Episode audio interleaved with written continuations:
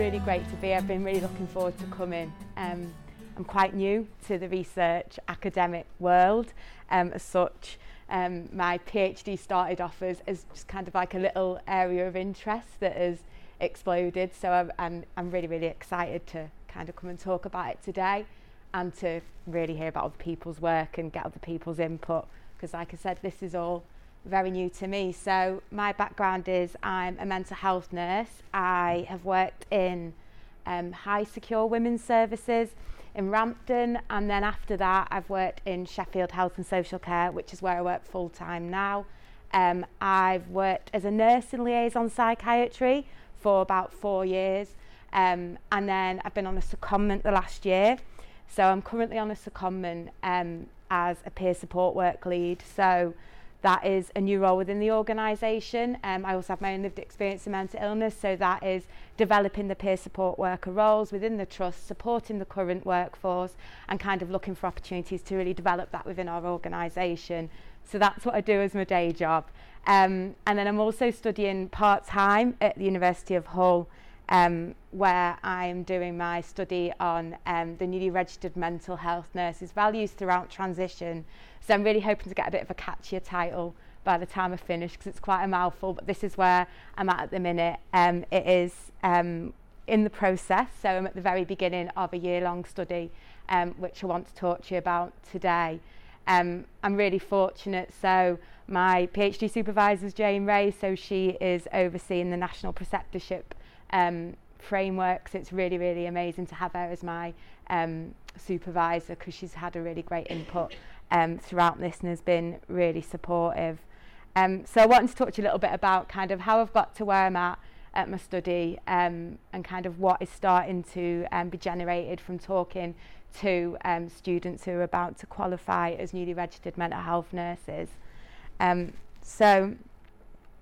the background to this for me, I've always been really interested in that preceptorship period. So, I mean, I've only been qualified five years now myself, so um, it's something that's still quite close. Um, and when I first started looking at this, um, I just think it's it's a really important kind of time for people.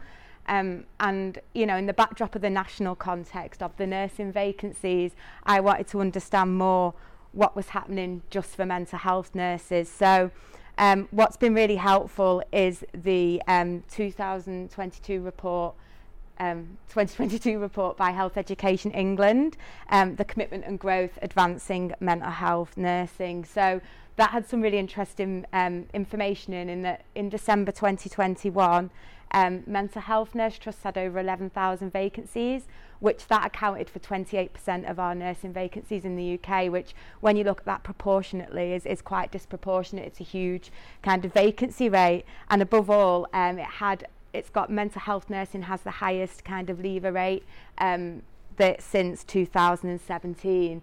So uh, it seemed really important to kind of understand this. And what was documented in this um, uh, this um, article was around the real importance of nurturing our newly registered nurses and supporting them during that transition period. And looking at that at a broader sense, it's been a really key part of our um, NHS nursing plan as well, is how we support newly registered nurses. So this has always been kind of an interest and this then started to be supported by evidence. So I was really clear that I, I wanted to explore this area for mental health nurses but wasn't really sure how. Um, So then I started to look at another area of interest um, that has always been, again, this is something I think we talk about a lot, is values. So when I, when I was a student, and I know um, as a module I teach on sometimes now, and there's a huge component um, where we talk about nursing values and then every organisation we work in um, talks about trust values um, and then we have obviously wider NHS values and we have values-based recruitment. So we talk about it a lot and it seems really important but I wanted to really explore that a bit more as well. Um, because obviously we have our NHS values, but again, I wanted to look at that at a more personal level to mental health nursing um, and kind of myself understand the background to that as well. So the mental health competency framework that came out in 2020 um, looked at values a lot and it had values as like a really integral part for every kind of level of, of mental health nursing as you progress career um so again it was highlighted as being really important to mental health nurses and also for us to understand the values of the service users so to be looking at someone's values we really need to understand what that means um and newly registered nurses entering the profession needs to understand kind of what that really means um so then again I went a bit further back to to think about the beginning and origins, origins of these values. So I came across um, the 10 essential shared capabilities, which I know we've probably all heard a lot about, which was published in 2004. And from that point, um, it spoke a lot about values um, and values within mental health nursing specifically, and how it's important for the mental health nurse to emphasize values in practice, um, particularly when working with people in me with mental illness. Um, so that made me think about again this in the context values in the context of newly registered mental health nurses so our newly registered mental health nurses obviously have the wider professional values and then mental health nursing values so obviously we have our wider healthcare profession values and we work within those national frameworks um so to be able to work within our national frameworks it's really important that people entering the profession understand those professional values and are able to keep them in practice And also, um, I started to think about our personal values as well. And I think in mental health nursing, um, and what I found from speaking to people is there's something really, really important about our personal values and sometimes the conflict that, that some of our, of our practice has historically brought. Um, and we talk a lot don't we about the therapeutic use of self and again if we're truly doing that we need as mental health nurses to be supported to work towards our values um and also when building our relationship with service users as well. So I kind of knew that values was in there as well somewhere for me um, within this piece of research. So then I kind of parked that for a minute and went back to the newly registered nurses um, because I really wanted to understand that process um, because we know it's a process, we've seen it, we've been through it, um, but I wanted to kind of again get that background um, to that process. So Obviously, we have the preceptorship period, um, but that is part of a transitional period. Um, and I wanted to kind of really understand the meaning of the transitional period in itself. Um, so Dukeshire, I've put the references at the end, did um, a lot of work around the transformation, pro transformation process for newly registered nurses and the transitional period. Um, and what he said was that obviously nurses go through that process of doing, being, and knowing, um, which is really key. And it's kind of in a cycle, so it just goes round and round. Um, and kind of that for newly registered nurses translates to um, from when the newly registered nurse completes education um, to when they become a fully competent, accountable practitioner. Um, so Dukeshire um, and Benner created these transitional theories of nursing um, based on an original work in 1974 by an American person called Kramer who looked at why nurses leave nursing. And what this study found um, was that nurses really struggled when student nurses went into practice they really felt that they were unprepared for some of the things that they face and there was a huge kind of conflict between what happens um, in the training in their education and what happened in clinical practice So these are what kind of the traditional um, models and, and theories for nursing were developed from this information. Um, and Benner and Dutcher looked at kind of theories of skill acquisition, um, which were really, really interesting.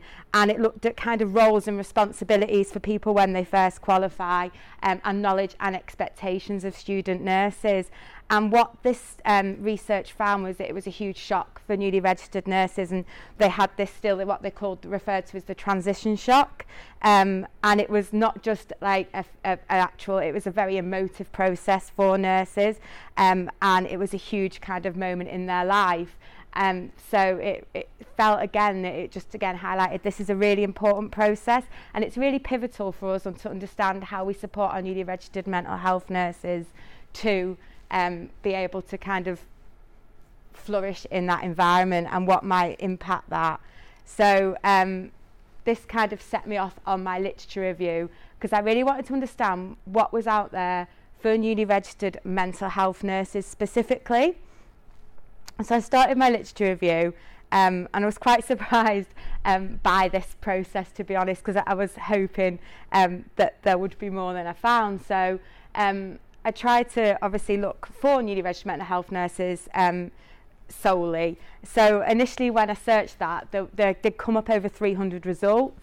Um, there was a lot of duplicated articles across databases, which got me down to 172 articles, then to 144, and then down to 35. So I excluded um, all the articles excluded were ones which you couldn't apply to mental health nurse settings. So that would be if it applied solely to child branch or adult branch, but had some mental health element to it, but wasn't applicable to mental health nurses or that environment. And also, um, I needed to find um, studies that did include um, the within the first 24 months of qualifying um, and not just a student nurse process, the whole process. Um, so that actually took me down to 13 papers that I found. So um, because a lot of the articles um, kind of included things that, that wouldn't be helpful. So it was looking at general wards or it was looking at NHS um, really specific organisational interventions um, which wouldn't be applicable to the wider setting or to newly registered mental health nurses.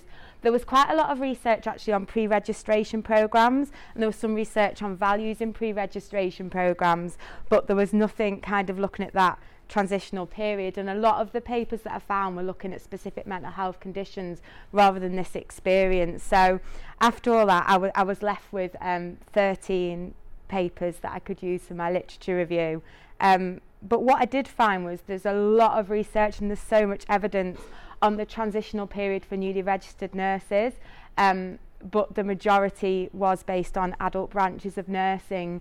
There was um, some which included mental health nurses, but a lot of it was around their perspective alongside other perspectives.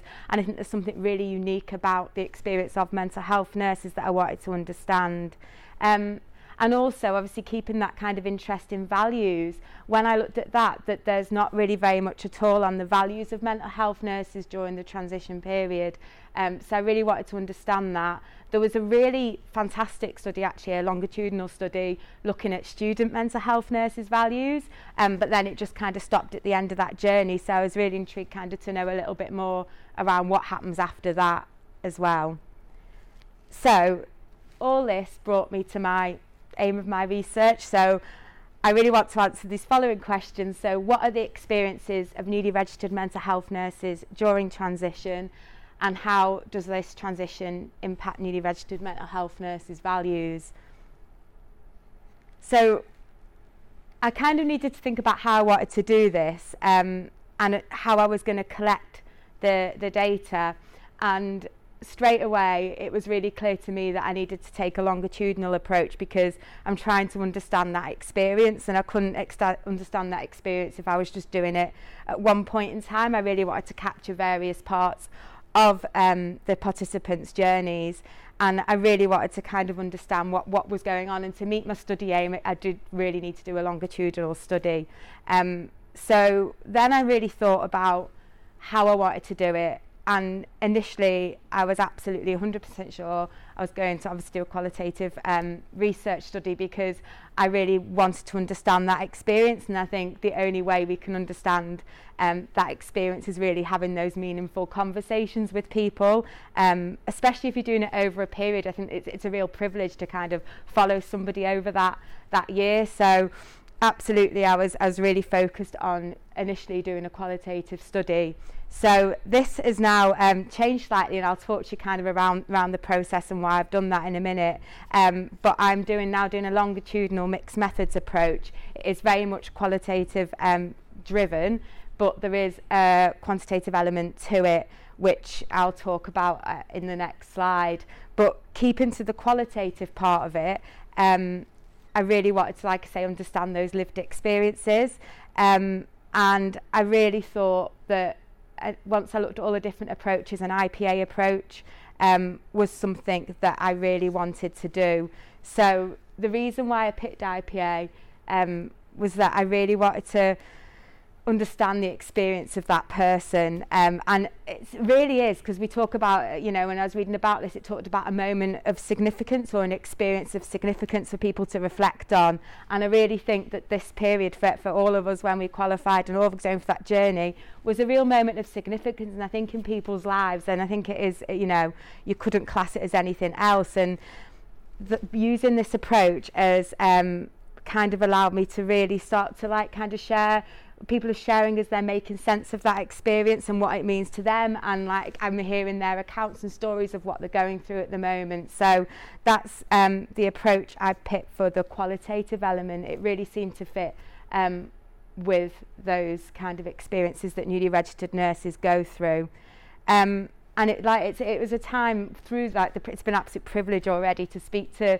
people as they're finishing their studies and you really are kind of hearing what they're they're really reflecting on it and thinking about what that means to them and how that feels for them um and it's a key part of that's kind of a real key part of the process so that is the is the key element and key approach I've taken The quantitative element, you can't see that. I'm really sorry. It was really hard to find an image of this scale, but I have put it in the reference, um, so there'll be, there's a much clearer kind of um, focus on it. So the quantitative element, so the reason I picked to add this to it was because I found this nursing professional value scale and I wanted it to kind of bring a bit of value to the qualitative element of my research. So this is um, a scale that was developed in America um, by Shank and it is a nursing professional value scale. It's a 28 point scale um, that looks at 28 different values. It's a Likert scale um, and people kind of measure where they're at on that at a given time.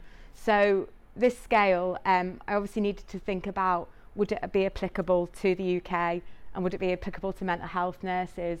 And there is actually already um, quite a lot of paper, well, not a lot at all, but a few papers out there about how it's been transferred to various places. So it has been transferred to UK values before, and it has been transferred to various um, values um, in other parts of the world for nursing studies before. So I did align it and then I broke it all down to the American um, nursing values and the UK nursing values and kind of transfer across, and the majority of it did transfer directly. So it, it was something that, that was felt, you know, it was valid to use for this study um, and obviously for mental health nurses as well.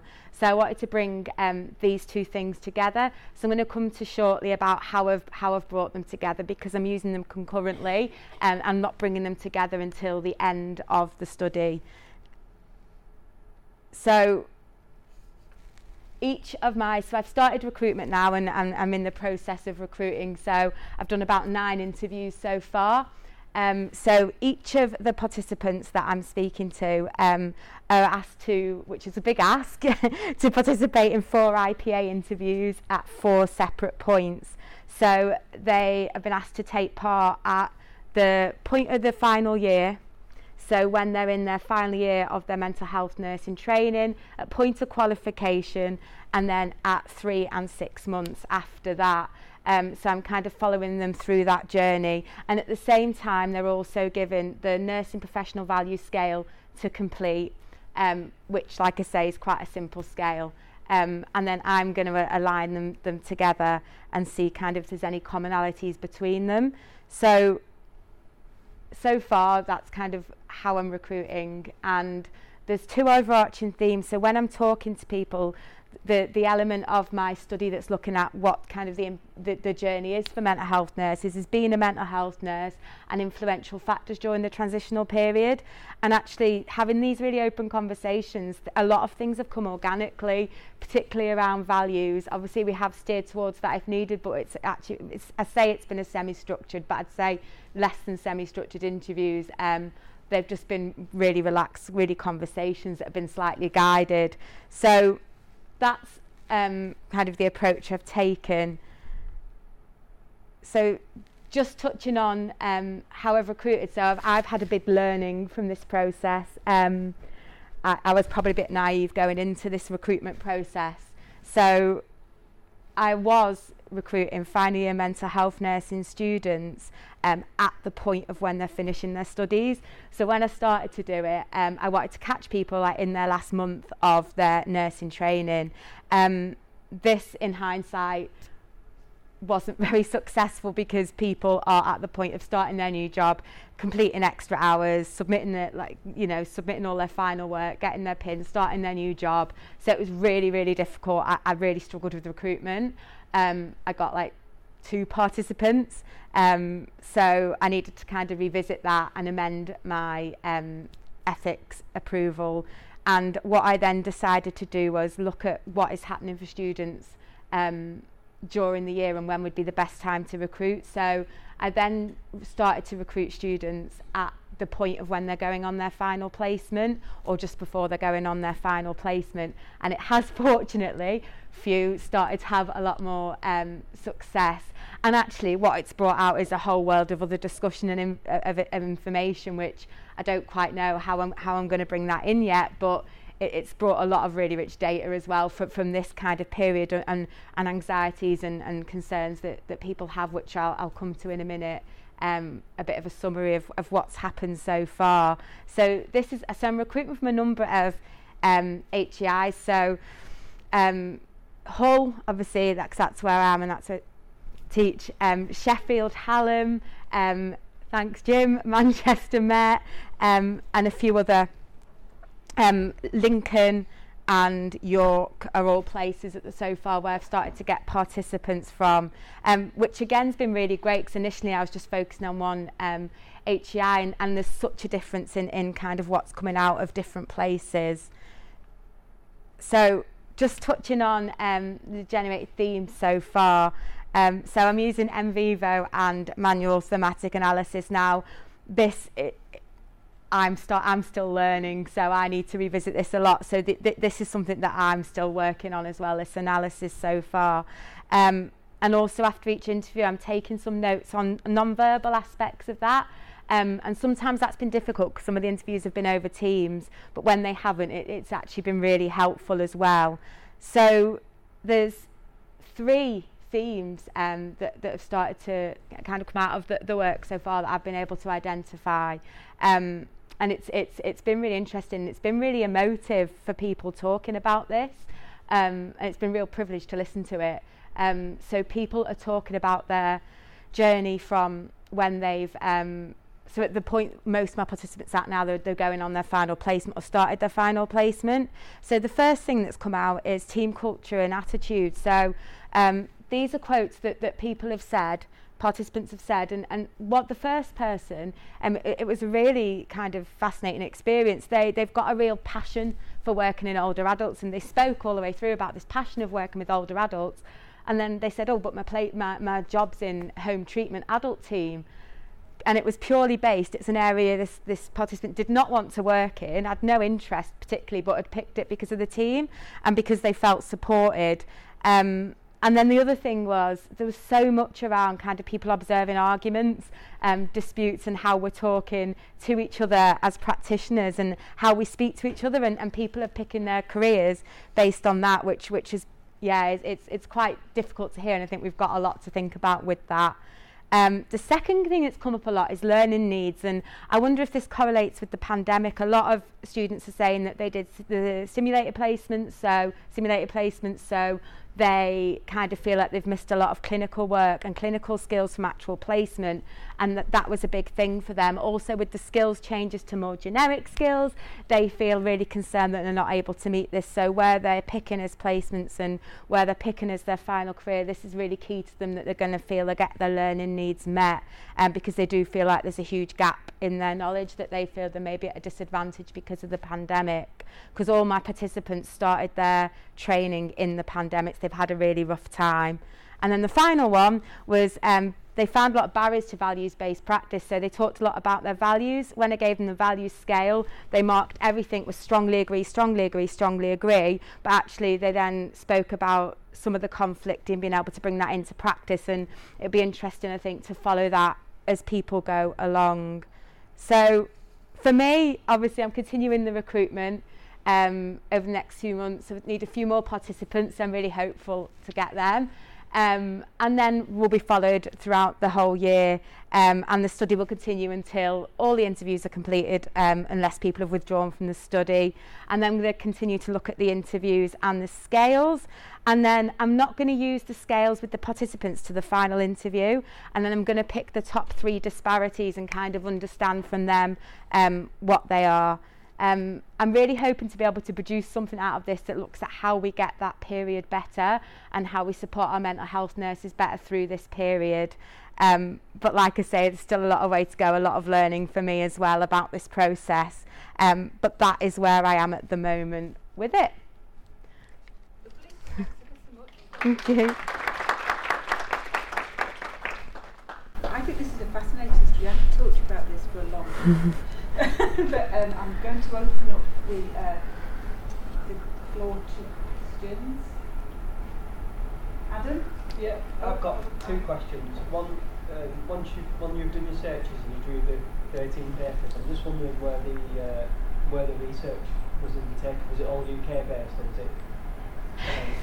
so um, they weren't all UK based. No, the majority were um, because the diff problem was there were other mental health nurse ones, but because the training's so different in America um, and other areas, it, it didn't really apply. So on the initial search, loads came out, um, but my, my final papers, too were weren't from the UK.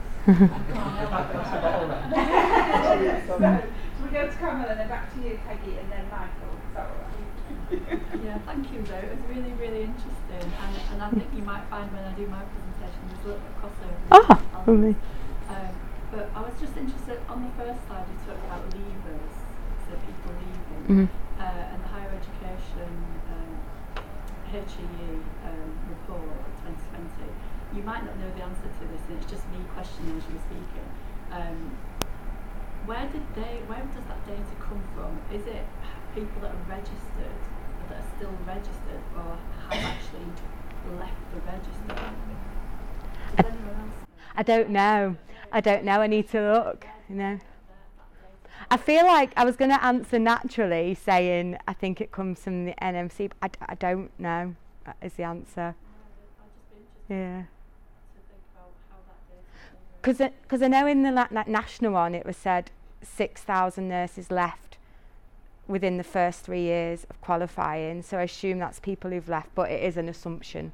I don't, yeah. Yeah, yeah. That's how it was worded, but I d- I don't know how they've got it. Yeah.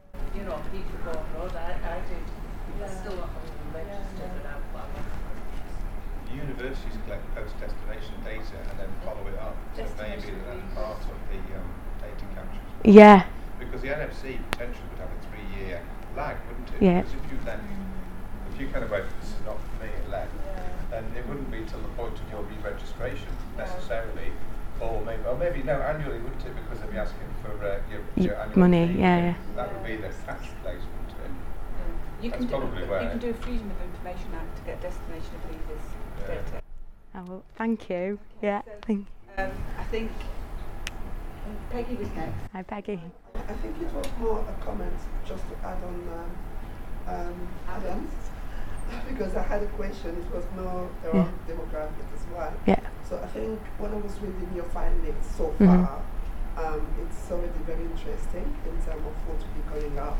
And I uh, was thinking about the age range Mm-hmm. You know, um, probably it's going to inform us what uh, your findings. So mature students are very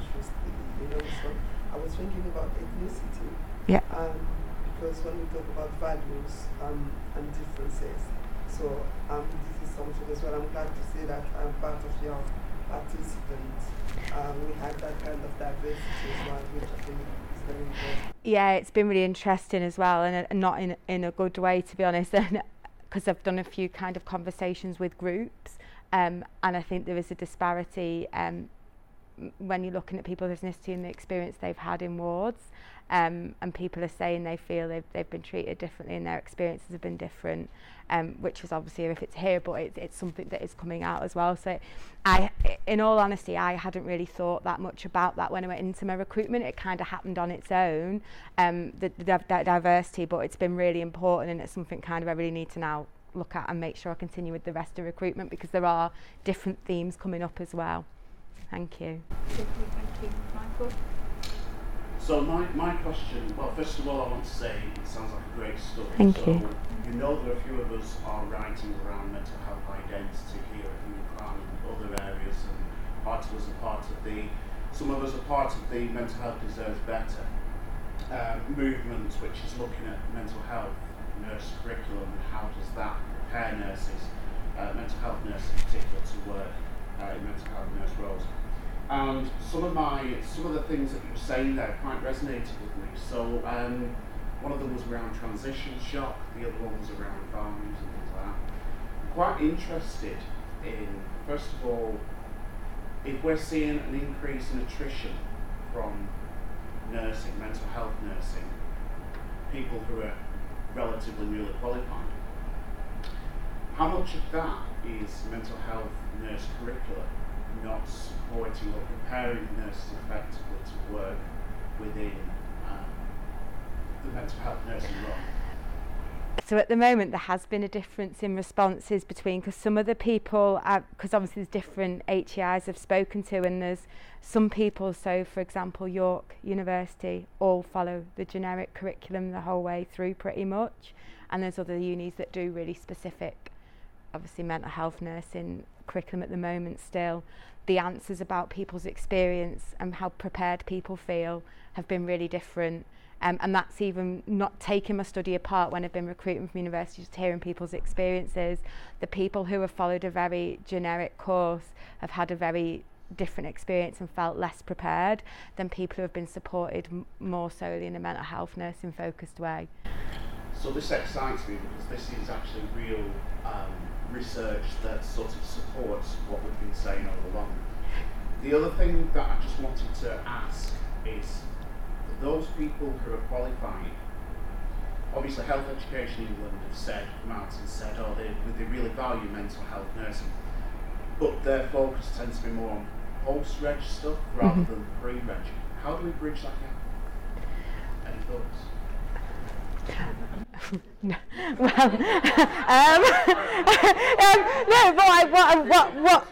what, um, I think it's a really important question, don't know the answer, but what, what I have observed um, is that um, pre-reg nursing, mental health nursing students, there there's something and I don't know if this really answers your question or I've gone a bit tangential because I haven't got a clue but what um a lot of pre-reg nursing students are talking about um is the the lack of kind of bridge, if we're talking about bridges between, and this is even during their final placements, moving into their career between education, their educational setting, and their placement provider.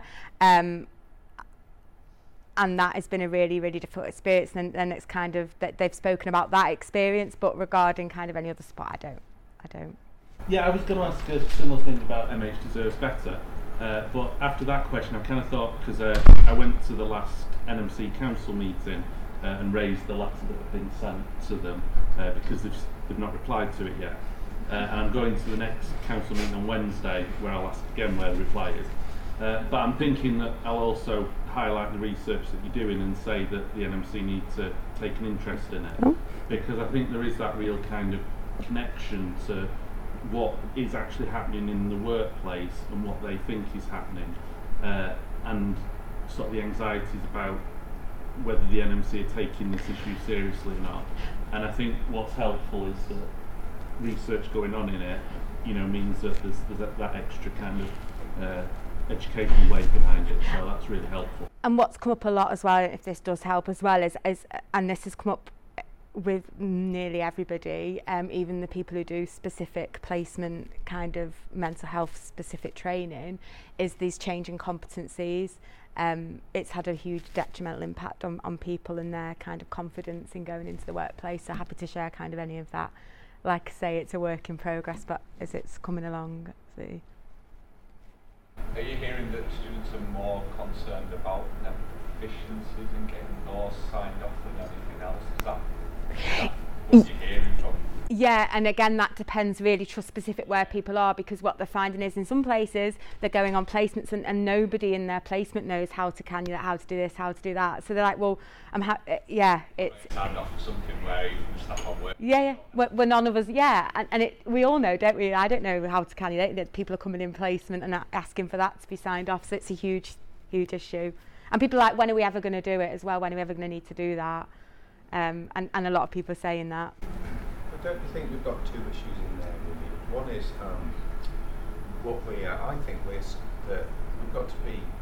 aware of our, the students being, coming into practice being properly prepared. So what most of us are doing is creating a workaround.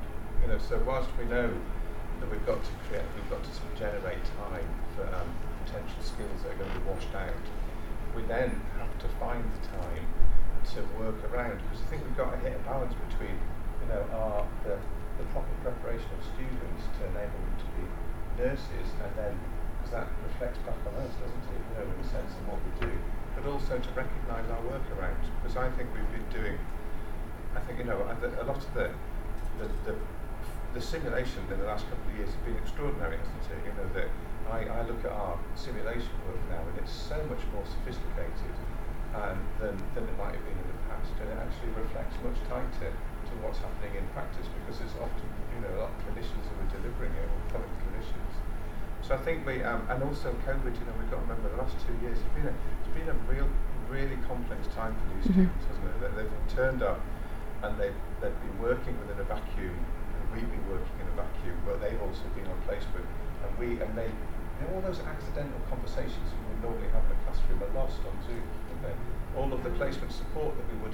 done to create workarounds that are lost because of Zoom. And I think that um, I think students are still entering practice, um, you know, with, a, with a, a, good level of safety around their thinking. But I want to go back to your main point about values. You know that that if their stone of life is strong, if we've created a good value-based um, program, then that make them uh, you know, it should enable them through transition, And Because my comment to students at the moment is, what kind of staff nurse do you want to be? Yeah and that equals what kind of value base do you want to take into your work. You know, so so I get that I get all the tension around and I write about the letter and I rightly I rightly um, think that we, we people are standing up and going, oi, you know, you need to you need to pay attention to this and you also need to pay attention, I think, to what our fix is. Because I think we've been fixing it, which is what nurses do all the time, frustratingly and rightly. We're constantly fixing stuff, aren't we? So we need proper proper recognition for the workarounds that we've done to enable our practitioners actually to be. yeah, yeah. no, but what? Really yeah. Point, but you know the, so I so my sense is that that stone of life, those values are absolutely fundamentally important to what we do for a living, and not they? And actually, yeah, sorry. We them in, don't we? Yeah, yeah, yeah. We might have got them right, but what we're doing is we're being distracted by teaching skills that get washed out. But what's coming out there is these students are having this, they've got a great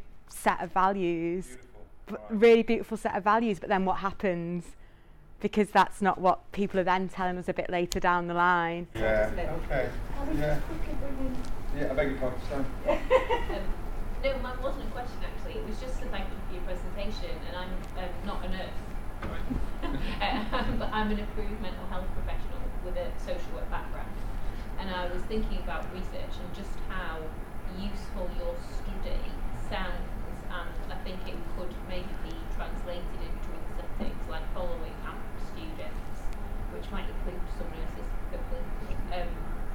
from their training and supported placements to then actually what happens because there's really similar issues in, in AMP practice where recruitment and retention are really difficult.